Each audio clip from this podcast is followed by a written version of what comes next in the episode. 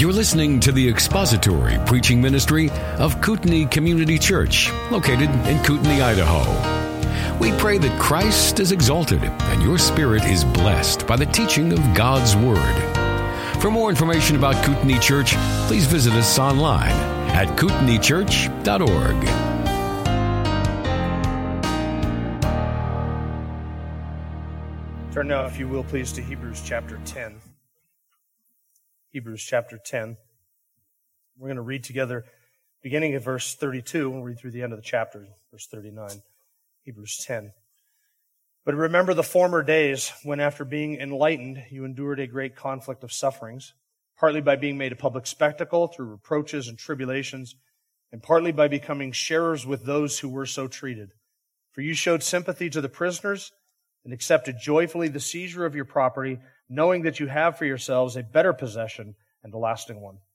Therefore, do not throw away your confidence, which has a great reward, for you have need of endurance, so that when you have done the will of God, you may receive what was promised.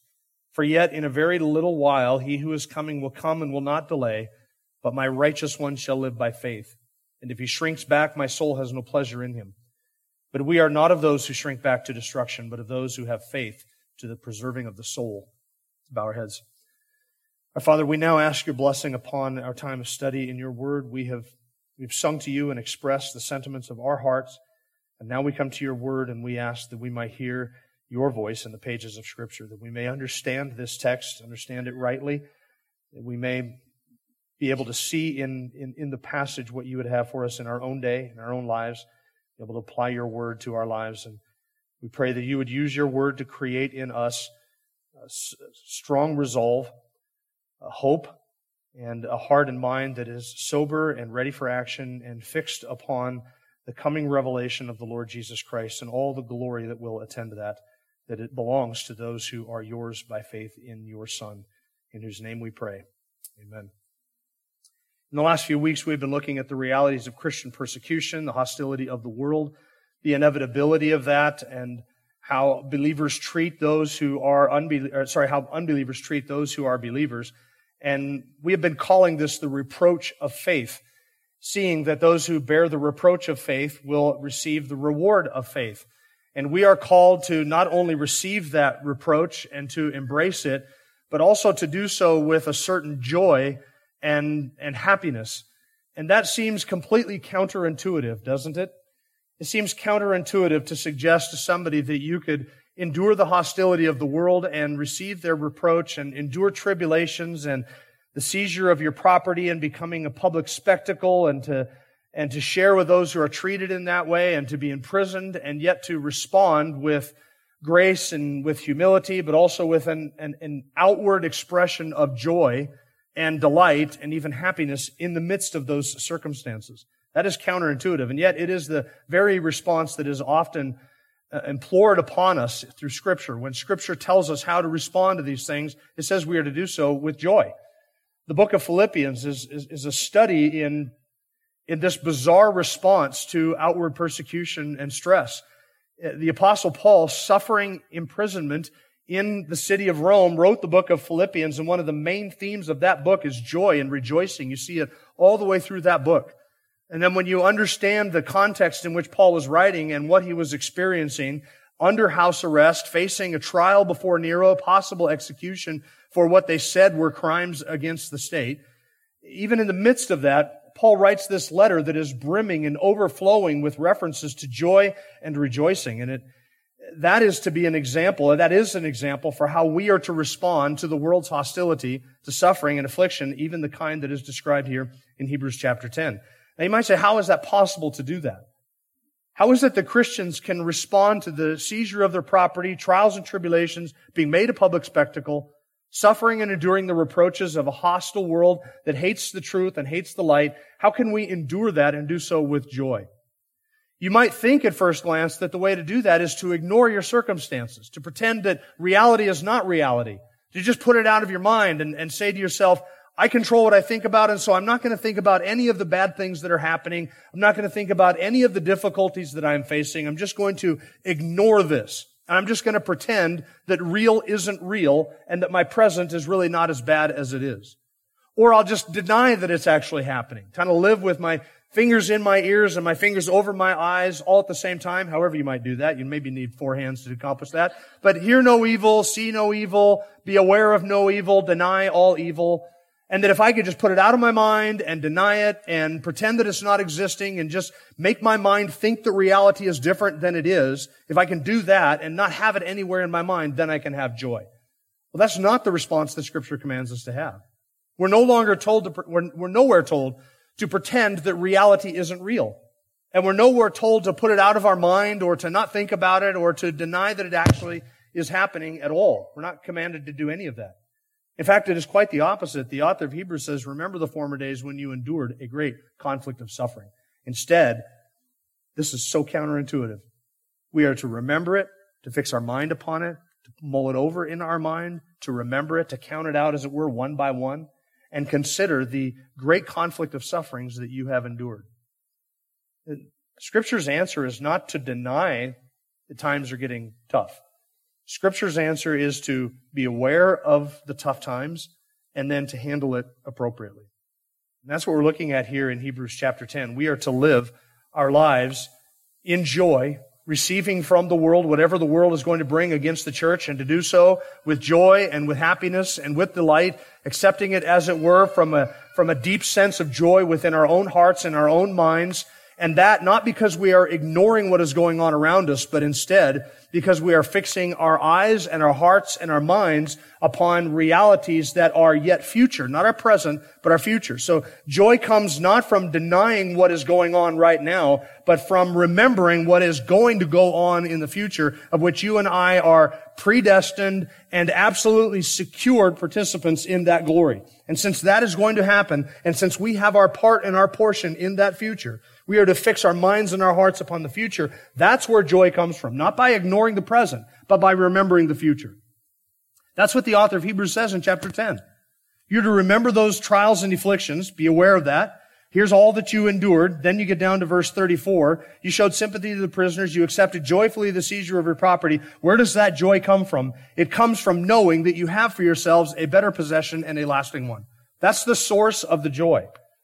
In fact, this idea of reward is a theme that comes all the way through the end of chapter 10 and all the way through chapter 11 as well. This reward that is coming to those who are the righteous. You see it in verse 34. You have a better possession and a lasting one. Verse 35, you have a great reward. Verse 36, you will receive what was promised. Verse 39, you have faith to the preserving of your soul. These are the rewards that come to the righteous. And then all the way through chapter 11, that's one of the main themes. This person endured in faith because he looked forward to this. This person endured in faith because he looked forward to this. Over and over again through chapter 11, it is the reward that is ahead of them that allowed Abraham and Noah and Moses to endure the hostility that was set before them in hopes of, re- of receiving that reward that was promised. The author is constantly putting our minds not, not necessarily off of what we are enduring now, but fixing our hope in our mind of what is sure to, and we are sure to enjoy in the future. That's the idea. So we have looked last week at these two different groups of sufferers, those who had endured the reproaches and faced the hostility, endured the tribulations and had been imprisoned. And then there were those who shared with those and who were so treated. So there's two different groups. Today we look at verse 34, a little bit more about what they endured, the seizure of their properties, and then why it is that they endure it. So today we're going to look at what they suffered, the seizure of their property, how they suffered it with joy, and then why were they able to uh, uh, endure that with joy? Because they had, they knew they had for themselves a better possession and a lasting one. So what is it that they suffered? The seizure of their property. This is an intriguing glimpse, this, this statement, this passage is an intriguing glimpse into the life of the New Testament church. I wish there were more detail given here, don't you? You endured, you accepted joyfully the seizure of your property. What property was seized? What precipitated this? At what point did this happen? Who was responsible for it? Were they plundered by religious authorities in Jerusalem, the Sadducees and the Pharisees and the high priest? Or were they plundered by Roman authorities, Roman soldiers? Did this order come down from the civil magistrates of the Roman authorities or the religious magistrates of the Jewish uh, authorities in the city of Jerusalem and the land of Israel? Was it their religious community that did this? Their former Jews who they once had worshiped with in the temple, who now that they had become Christians, those people turned them in? Or was this their own family members that were responsible for plundering their property? And what was plundered? The means of making the income itself? Is this the result of them losing their jobs and so their stream of income seized up? Did this happen on multiple occasions or was this a one-time thing? Somebody came in and just took all of their possessions and that was it? Or was this something where they were just held out to public scorn and mockery and time after time people just came and took whatever it is that, uh, that they had, uh, that they possessed? I, I, wish I could have answers to all of those, uh, all of those questions. It really is an intriguing glimpse into what our early Christian brothers endured. How often did this happen? How severe? What was the results of this? to how many people did this happen. The language that is used here, the word translated seizure, gives us some idea of what was going on. The language is telling. It's a graphic description and even a violent word that is used here. It suggests something uh, coming in and grabbing something suddenly. So the English word seizure or uh, having your possessions seized is an apt description of that. That's a good translation of that. It describes a violent grasping, a violent greedy grasping of their possessions. The word is only used three times in the New Testament, once here and twice in two of the Gospels where they're used in parallel passages. I'll read to you one of the passages is Matthew 23 verse 25. Woe to you scribes and Pharisees, hypocrites, for you clean the outside of the cup and of the dish, but inside they are full of robbery and self-indulgence. That's the word robbery. And that gives you a vivid picture of what's being described here, right? It is to have something taken by force, threat, or violence. It is the plunder the taking of the booty, the robbery, or the rapine of somebody's possessions. It is a violent, greedy, sudden seizure of their possessions, which tells us that whatever went on here was unrighteous, unjust, and unlawful. And even if the government should make it legal to seize someone's possessions, that doesn't make it right, nor does it make it lawful, nor does it make it righteous.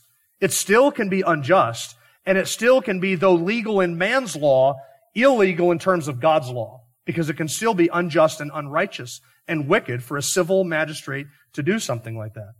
So maybe this happened at the hands of their family members or their former friends. Maybe this happened at the hands of civil magistrates. If they did that, then of course this is the unlawful and unrighteous and illegal seizing of their possessions. But notice that this happened because they were believers. Their possessions were not seized because of a bad investment. Their possessions were not lost because of a stock market downturn or hyperinflation due to the fact that government back then spent more money than has ever been devised by God or man. And so it resulted in the lessening of all of the value of their earthly possessions. Not that. It's not the downturn in the economy or the unwise use of their resources that caused this. They were targeted because they were Christians. This is a targeted, unlawful, illegal, unjust, violent abuse of these people and their lawful possessions. In the history of mankind, we have seen this over and over again where some classes of humanity are treated as less than human and less than protected by the law. We do this all the time. We've done it in our past as a nation with black people where we treated them as property. We did that 150, 200 years ago. Today it's happening to white people in South Africa where they and their possessions and, and their persons are not treated equally before the law, and they have become targets. It's slowly turning that way in our own culture where just being white makes you guilty of something, even if you aren't guilty of anything. Just the fact that you have white skin makes you guilty of that. Just the fact that you're a man makes you guilty of whatever offense. The unborn are not given any kind of classification as human beings in, in our day, and so the unborn are treated in the same way, same way that blacks were treated prior to the Civil War. There's always, we always have this ability in humanity to take a class of people and treat them as secondhand citizens, deprive them of their white rights, and target them and seize what does not belong to us. We've done it over and over again. All of humanity has done it, not just the United States. This is the story of human history in every nation, every culture, on every continent that has ever existed. Wherever you have two people existing in the same place at the same time, this happens. It's just the story of humanity. We're not any more guilty of that today than we ever have been, but we are guilty of that today, just like every nation on earth is guilty of the same thing today. This is a group of people that was targeted Christians, and they were targeted merely because they professed a faith and belief in Jesus Christ. And so they had their property seized. The word for property here describes the, the base means of living. So here we get some idea of what it is that was taken. This is not their Bernie, Sanders, Bernie Sanders' third house on a lake somewhere. And they're not saying, well, we had our second home seized, or we lost our, our fifth car, and we're, we're down to four flat screen TVs now instead of five. It wasn't anything like that. This, this describes their means of living, the base and elemental aspects of their possession. They had their food taken. They had their drinks taken. They had their clothing taken. Their houses were seized. These people are left destitute without anything. These are not ancillary possessions that they had somehow given up or had taken away from them. This is the base elements of their living, the base elements of their provision, what they needed to exist. So this is, results in them being made absolutely destitute and exposed to everything because of what was taken from them.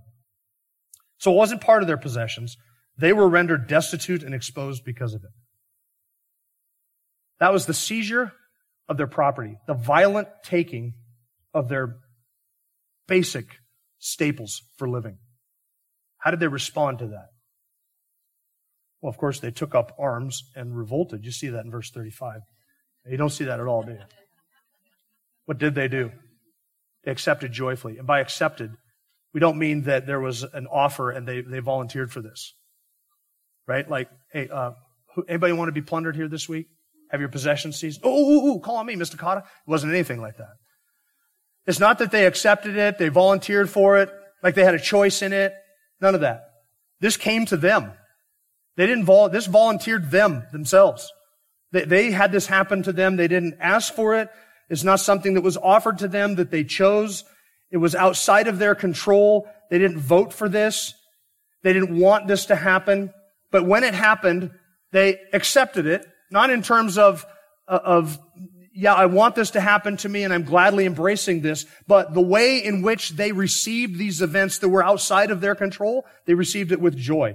They did so joyfully. That describes gladness, a joy, and a great happiness. See, this is, this is what is so counterintuitive to us, isn't it? To have all of that taken away from you and yet to respond with joy, happiness, and gladness. You're going to understand how they were able to do that here in just a moment. But this is how they responded. I'm tempted at this point to take a little bit of an excursus and talk about the biblical doctrine and teaching on the subject of joy. But I think that probably most of you are, are familiar enough with that, that I won't do that. I would just simply remind you of a couple of things. First, joy is one of the fruits of the Holy Spirit, meaning this is something that is produced inside the heart of a believer, and an unbeliever has no capacity to, to respond in this way. An unbeliever has no ability to experience the type of joy that we are describing here inside of their own being when something like this happens to them. Unbelievers do not have that capacity. Second, it is not situationally dependent. We can have joy in all things and in all circumstances, regardless of situations or our circumstances, because circumstances do not create this joy. And if circumstances do not create this joy, then circumstances cannot take this joy. This joy is something that transcends circumstances. So it's not situationally dependent. It is in fact truth dependent. Meaning that this joy comes from me having an abiding and right and proper understanding of a number of things. First of all, myself and what is true of me. Or you understanding this and what is true of you. So joy comes from me knowing that all of my sins are forgiven. All the weight of my transgression has been laid upon another, and I bear none of its sin, none of that shame, none of that guilt anymore. And that this is not just something that is true of me temporarily or provisionally. It is something that is true of me eternally. And it can never be reversed. That sin and that shame, that guilt can never be put upon me. There is no condemnation to those who are in Christ Jesus. And that I am secure in that position. That, I, that no matter what happens in this world, even if everything is taken from me, I can still be joyful because I know that eternally all of my sins have also been taken from me, and that can give me joy. So I have joy because I know of something that is true of me, that I have been redeemed, that I am a child of God, that I am under His hand, that I am sealed by the Holy Spirit, that I have been justified, that I am being sanctified, and that I will most certainly be glorified. And because I know all of that, I can have joy in the midst of any of those kinds of afflictions. It is because joy comes from knowing something that is true of my situation, that it is under the control and the administration of a sovereign God. And that before you had ever lived even one day in this earth, Every last detail of every last one of your days was written out for you in a book, Psalm 139. And God mapped out and he knew the content and the events of all of your days before there was yet one of them because he knit you together in your mother's womb. And if I can remember that, I can accept joyfully the seizure of my property. Because I know that the seizure of my property does not take God by surprise, does it? Well, that seizure of my property happens to be the content of one of my days, one of my days which was written for me before there was even yet one of them. So if it's in his book, and he has ordained this, and God has ordained whatsoever things shall come to pass, and if he is sovereign and he is providentially working out his own will and he has promised that everything that happens to us and everything that happens around us and everything that happens during our lives works out for the glory of his name and the good of his people, if I can remember that, then I can have joy in the midst of circumstance. I can have joy because I remember the truth, of the, I remember what is true about the future. The truth about the future. That there is a reward, that the wicked will be punished, the righteous will be rewarded, truth will be vindicated, and every wrong that is ever done to a child of God will be punished. Either upon Christ on the cross because he bears the sin of those who wrong us and then later repent. They're his child. Or it will be borne in hell for all of eternity on the back and on the head of the one who commits that wrong. But because I know what the future holds, I can have joy in the midst of those circumstances because my joy is not circumstance dependent, situation dependent. It's truth dependent. It comes from understanding what is true regarding me, regarding God, regarding the future, regarding all things that happen and come to pass. This is why Acts 5:41 after they suffered for the faith it says they went out of their way from the presence of the council rejoicing that they had been considered worthy to suffer shame for his name. James 1 2, count it all joy, my brethren, when you encounter various trials. Jesus said, Blessed are you when people insult you and persecute you and falsely say all kinds of evil against you because of me. Rejoice and be glad, for your reward in heaven is great. Right? Jesus didn't say rejoice and be glad because the suffering is fun. He didn't say rejoice and be glad because it really doesn't hurt. Just pretend that it doesn't. He doesn't say that. He says rejoice and be glad because your reward in heaven is great. Look past the moment of suffering, the seizure of your property, the horrible things that are happening. You look past that to the future and understand, I have in heaven a reward that is great. And if I have in heaven a reward that is great, I can rejoice not in the suffering, but in the midst of the suffering because I'm rejoicing in something else that suffering cannot take away. Namely, my better and lasting possession. This signals to the world that something about you is different when you respond this way to their trials and tribulations, to the reproaches. It tells the world something's different about this person. We, we go kill this group of people and they respond a certain way, but when we go over here and we try and do this to Christians, their response is entirely different. That's entirely different because unbelievers don't have the ability to respond the way that we do. We can do this because we have the fruit of the Holy Spirit. We can do this because we have an eternal inheritance. We can do this because we, of all people on the face of the planet, have the ability to look past this world and fix our minds and our hopes on the world that is to come. But if this world is all that you have, I feel sorry for you, for, for one. But if this world is all that you have, then when somebody comes in and they takes this from you, then you're going to respond appropriately. You're going to respond as if, well, you're going to respond as if this world is all you have. And if you live for this life, then when you lose it, that is going to be a hard loss. Because this life is all you have, then I can understand why you would be upset if somebody took it from you. But if you know that you have a better possession then you also know that when you lose this world's possessions, it cannot faze you.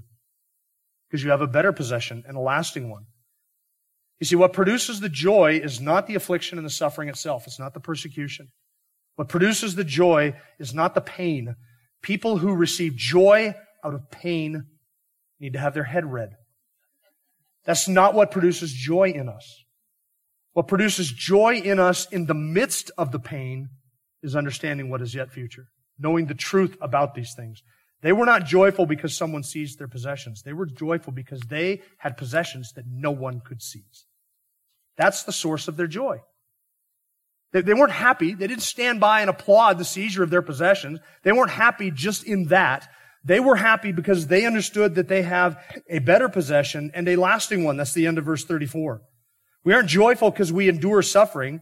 We're joyful because we know that in spite of the suffering, that God is working through the suffering an eternal weight of glory that is not worthy to be compared with anything that happens to us in this world. And if I can keep my mind and my heart fixed upon that reality, then suffering cannot take any of that from me. We aren't joyful that the wicked are triumphing now. We're joyful in the way that Psalm 37 describes joy, which we read earlier. For evildoers will be cut off, but those who wait for the Lord, they will inherit the land. Yet a little while, and the wicked man will be no more, and you will look carefully for his place, and he will not be there. But the humble will inherit the land and will delight themselves in abundant prosperity. When you know that, when you can believe that, when you can see that with the eye of faith and know it to be true, you can have joy when all of your earthly possessions are seized. Because you can say to yourself, ha, this fool's taken everything that belongs to me.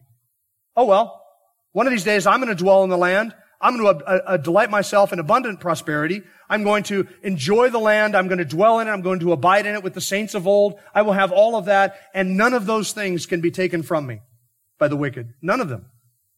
Now, why were they joyful?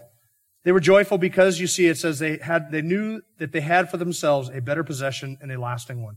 Now there's a bit of an interpretive issue that we need to deal with here in this text and a bit of a translation issue that I want to bring up and make you aware of in the text. It's because there is a textual variant in the New Testament uh, manuscripts. I'm going to get to that here in just a moment. There are a couple of different translations. So as I read it in the NASB, if you had a different translation like a King James, New King James, or ESV, you might have noticed that they phrased the translation a little bit differently. Here are the ways, the various ways that it's translated. The King James says, knowing in yourselves that you have in heaven a better and enduring substance. Knowing in yourselves. The New King James says, knowing that you have a better and enduring possession for yourselves in heaven. One you know in yourselves, one you know for yourself, or you have for yourself. The NASB says, knowing that you have for yourselves. And the ESV, the English Standard says, knew that you yourselves had a better possession. So this all boils down to what, what is the, significance of this textual variant and what does the use of the word yourself there mean? What is it amplifying or modifying? And so there are a number of different ways of understanding it in terms of interpreting it. Um, there is a textual variant, as I said, and what I mean by that is that, and you look at all the Greek New Testaments that have come down to us from which we make our English translation, there are some differences at this point in the wording of the of the manuscript. Some words that are there that are not in other manuscripts. Uh, some words maybe that are not there that are in other manuscripts. So there's a variant here. And all the variant means is that somewhere along the line, somebody probably either incidentally skipped a word or added one for clarification, and that has come down to it. So the tran- uh, come down to us. So the translation is going to be determined by which of those Greek texts you think most accurately reflects the original. And that's why we have a variety of translations. Now, it can be interpreted a couple of different ways, and here are some ways that it could be understood you possess for yourselves. So that would emphasize that this is your possession. In other words, that you possess this. You yourself possess this. Not that this belongs to your brothers and sisters in Christ, but you possess for yourselves, emphasizing you are the one who possesses it. Or you yourselves possess, restate it, restating it as the one who, the, uh, that is what you possess. You have this massive thing for yourselves. Or you yourselves know you have which emphasizes the reality of what they knew to be true. In other words, the author would be saying, look, you, you know this. You yourself know this. Simply reminding them of what they in themselves know to be true. Or a fourth option is that you possess in yourself this great reward. This is the way I think that John Owen took it, and I, it's with great fear and trepidation that I disagree with John Owen on almost anything. But at this point, I think, I feel like I have to. I don't think that what is being described here is an inward uh, something that we have in ourselves, which is the great reward of the better possession, right? You have in yourselves a better possession. That means that I would look into my faith, my assurance, what's in my heart, what I know to be true, my knowledge of these things, something inside my heart. That would be my better possession. I don't think that that is what the author is describing here. However we understand it, you know, the, though the translation might differ, the interpretation would vary a little bit. The point of the passage, it doesn't matter how you translate it, the point of the passage is the same. Namely, that you possess something that cannot be taken away from you by the enemies of Christ. That's the point. Whether it's in yourself, whether it's you yourselves know this, whether it's emphasizing the possession, your knowledge of the possession, your hope for the possession, whatever it is, the point is the same. You possess something that cannot be taken away from you by the enemies of Christ. I don't think it's something subjective. I think it's something objective, something outside of us, something that is yet future, something that belongs to all Christians, something upon which we can set our hope that is yet future to us. I think that that's what's being described. I think that that's what's being described because in chapter 11, example after example is given to us, not of an inward, uh, an inward knowing or an inward awareness that is their better possession, but something outside of them, external to them, that was their better possession. We get to that here in just a moment. They have a better possession. Hold on one second.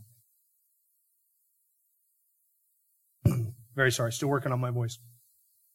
They have a better possession. This idea of better is something that is all the way through the book of Hebrews. We've seen this comparison, right, between the things in the old covenant and things of the new covenant.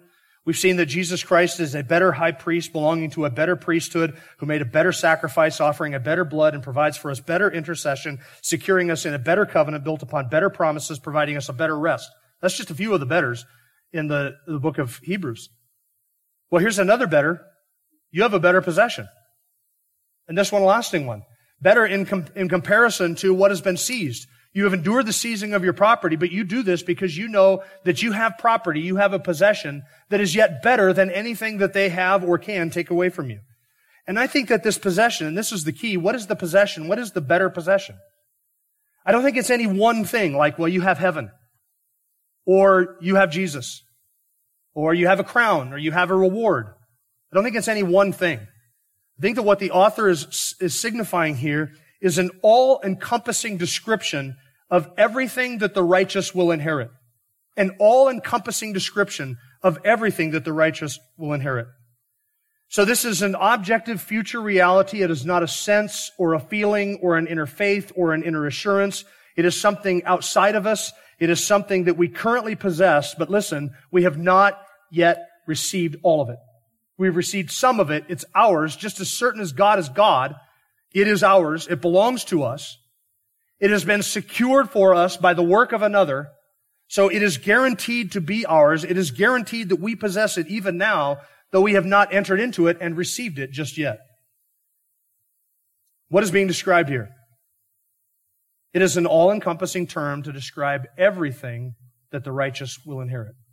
Let's begin with what I think is probably foremost on the mind of the author here in the immediate context, and I say this because of chapter 11, I think that he is describing here, at least in part, the kingdom promises of the Old Testament.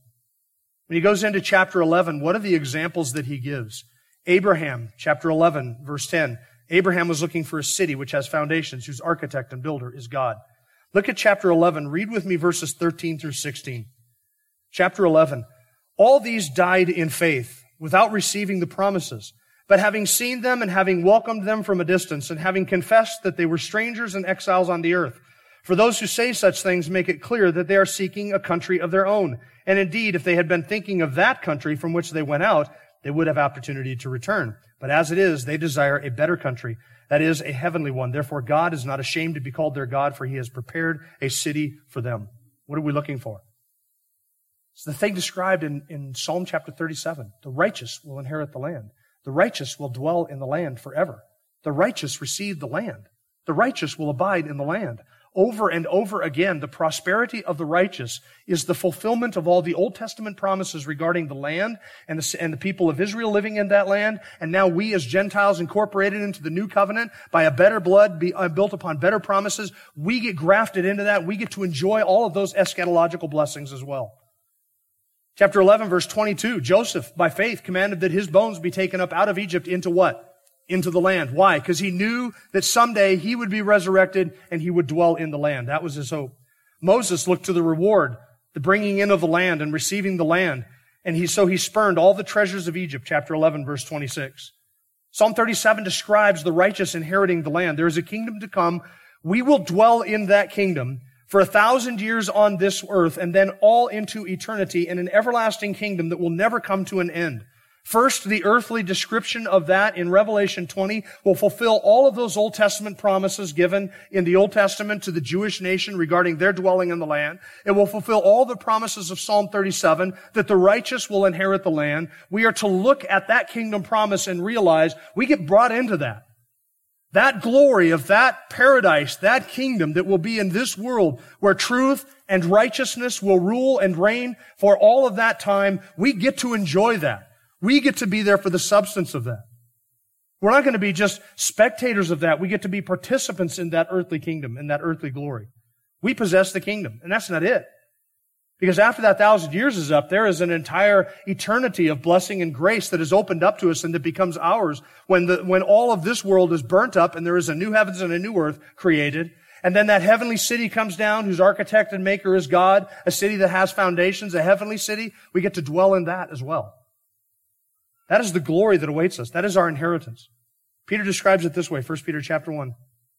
Blessed be the God and Father of our Lord Jesus Christ, who according to his great mercy has caused us to be born again to a living hope through the resurrection of Jesus Christ from the dead, to obtain an inheritance which is imperishable and undefiled and will not fade away, reserved in heaven for you who are protected by the power of God through faith for a salvation ready to be revealed in the last time. Peter is writing to suffering Christians who are facing hostility, opposition, and persecution for the faith. And he says to them, you have been born again through the resurrection of Jesus Christ to a living hope so that you will obtain an inheritance. And here's how he describes our inheritance.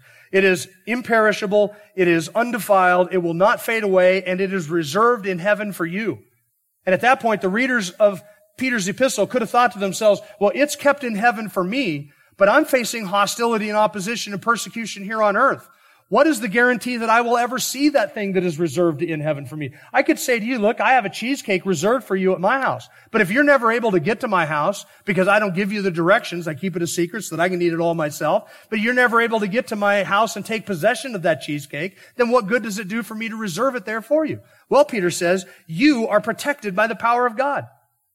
You want to know what guarantees that you will see your inheritance? The same power of God that saves you and causes you to be, caused you to be born again to a living hope through the resurrection of Jesus Christ. That same power keeps you so that you cannot be lost, so that you will ultimately receive the inheritance that is reserved in heaven. It is the same, the same power of God that keeps my inheritance there reserved for me is the same power of God that keeps me so that I cannot fall away, that I cannot be lost, and that I will ultimately receive that inheritance. A glorious picture. Persecution can't keep that from happening to me. Hostility of the world can't keep that from happening to me, receiving that inheritance. 1 Peter 5 1, Peter says, I exhort the elders among you as your fellow elder and witness of the sufferings of Christ and partaker also of the glory that is to be revealed. Acts 20 verse 32, Paul says, I commend you to God, to the word of his grace, which is able to build you up and give you the inheritance among all those who are sanctified. Paul describes Jesus' commission to him in Acts chapter 26, 18 this way. That he was to go to the Gentiles to open their eyes so that they may turn to the dark, from darkness to light and from the dominion of Satan to God, that they may receive forgiveness of sins and an inheritance among those who have been sanctified by faith in me. Notice the emphasis on inheritance. Ephesians 1 says that we have been given every spiritual blessing in heavenly places in Jesus Christ. Ephesians 1:11 says, "We have obtained an inheritance having been predestined according to his purpose, who works all things after the counsel of his will." Colossians 1:12 we give thanks to the Father who has qualified us to share in the inheritance of the saints. Colossians 3:24 knowing from the Lord you will receive the reward of the inheritance. It is the Lord Christ whom you serve. What is what is the better possession? It is everything that the righteous look forward to enjoying. All of it. It's an all-encompassing term to describe the blessings of the land, the blessings of the kingdom, the blessings of the king, the blessings of salvation, the spiritual blessings that we're given in Christ, the inheritance that is kept for us while we're being kept for the inheritance. It's all of that. Everything that is yet future, everything that comes to the righteous is this better possession. We get all of it. Salvation, forgiveness, a preserved soul, the gift of faith, the gift of repentance, justification, sanctification, glorification, being conformed to the image of Christ, the reward for your faithful service, your admittance into heaven, eternity in the presence of God to enjoy pleasures at his right hand forevermore, eternal joy, eternal comfort, eternal rest, glorified bodies, your participation in the resurrection to life, the thousand year reign and rule of Christ in this earth with his glorified saints in a paradise, your service to him in that kingdom, your rewards for your service to him in that kingdom, ultimately the new heavens and the new earth, all things are yours. Truth and triumph and righteousness and every good thing that is to come is secured for you in Jesus Christ. It is preserved for you for Jesus, by Jesus Christ, and He is keeping and preserving you for all of that inheritance. That's what you get. That's what your future holds. That, that is better than anything that this world has to offer. And listen, if the world takes everything from us, all they're taking is monopoly money. That's all they're taking. They're taking nothing of any lasting value. They're taking nothing of any eternal nature. They, can't take anything that is going to be here for any length of time at all. It's all going to be burned up. You can actually sit back and laugh at the fools for taking all of your stuff and think to yourself, you're just taking everything that's going to be burned up. If a thief, if a thief broke into your house and stole your flat screen TV and he's walking out laughing at you, you could be laughing at him if you knew in fact that that flat screen TV didn't work. You're taking something that is of no value. You accepted joyfully the seizure of property, knowing you have a better possession. Yeah, you're just taking, you're just taking funny money. You're just taking monopoly money, you're taking possessions, all that's going to be burned up. Doesn't work. Guess what? The righteous inherit the land. We get all of it. Everything that belongs to our God and to our Christ, we will possess. We possess it now. We just haven't entered into the realization of it yet. It is certain, it is lasting, it is reserved in heaven for us, and your glorification is already reserved. Your glorification is already secured. Now you might say, but Jim, I, you say this is true. There is this inheritance there. I, I don't possess it now. I don't see it now.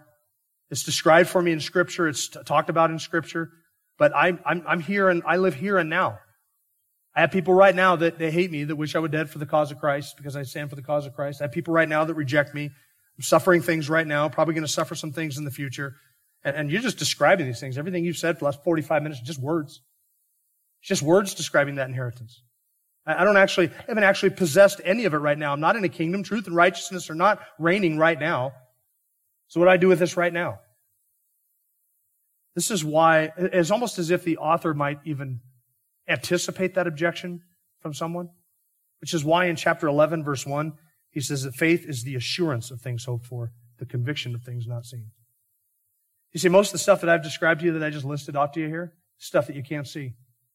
It's things you hope for, things you set your affections on, but it's not something that you can see. And Hebrews 11, 1 says, faith Saving faith takes those things that we cannot see, those things that we hope for, and treats them as if I possess them now. Sees them as if they're in my possession and I am enjoying them now. It is the eye of faith that looks forward to those things, the future reward, and says, I can have my emotions and my affections and my desires and my response to things in this life informed and molded and shaped by those future realities because I know by faith that those things are certain and assured. Yes, I only hope for them. Yes, I cannot see them now, but by the eye of faith, I see them as if they are actually there and real. And I will treat them as such. And therefore, all of my way of responding to the hostility of the world comes as a result of treating all of those things that I cannot see as if I could actually see them. Because that is what faith does. Faith gives you the eyes to see your future eternal reward as if it is just as real and present now as it will be 10,000 years from now when you have received it in full.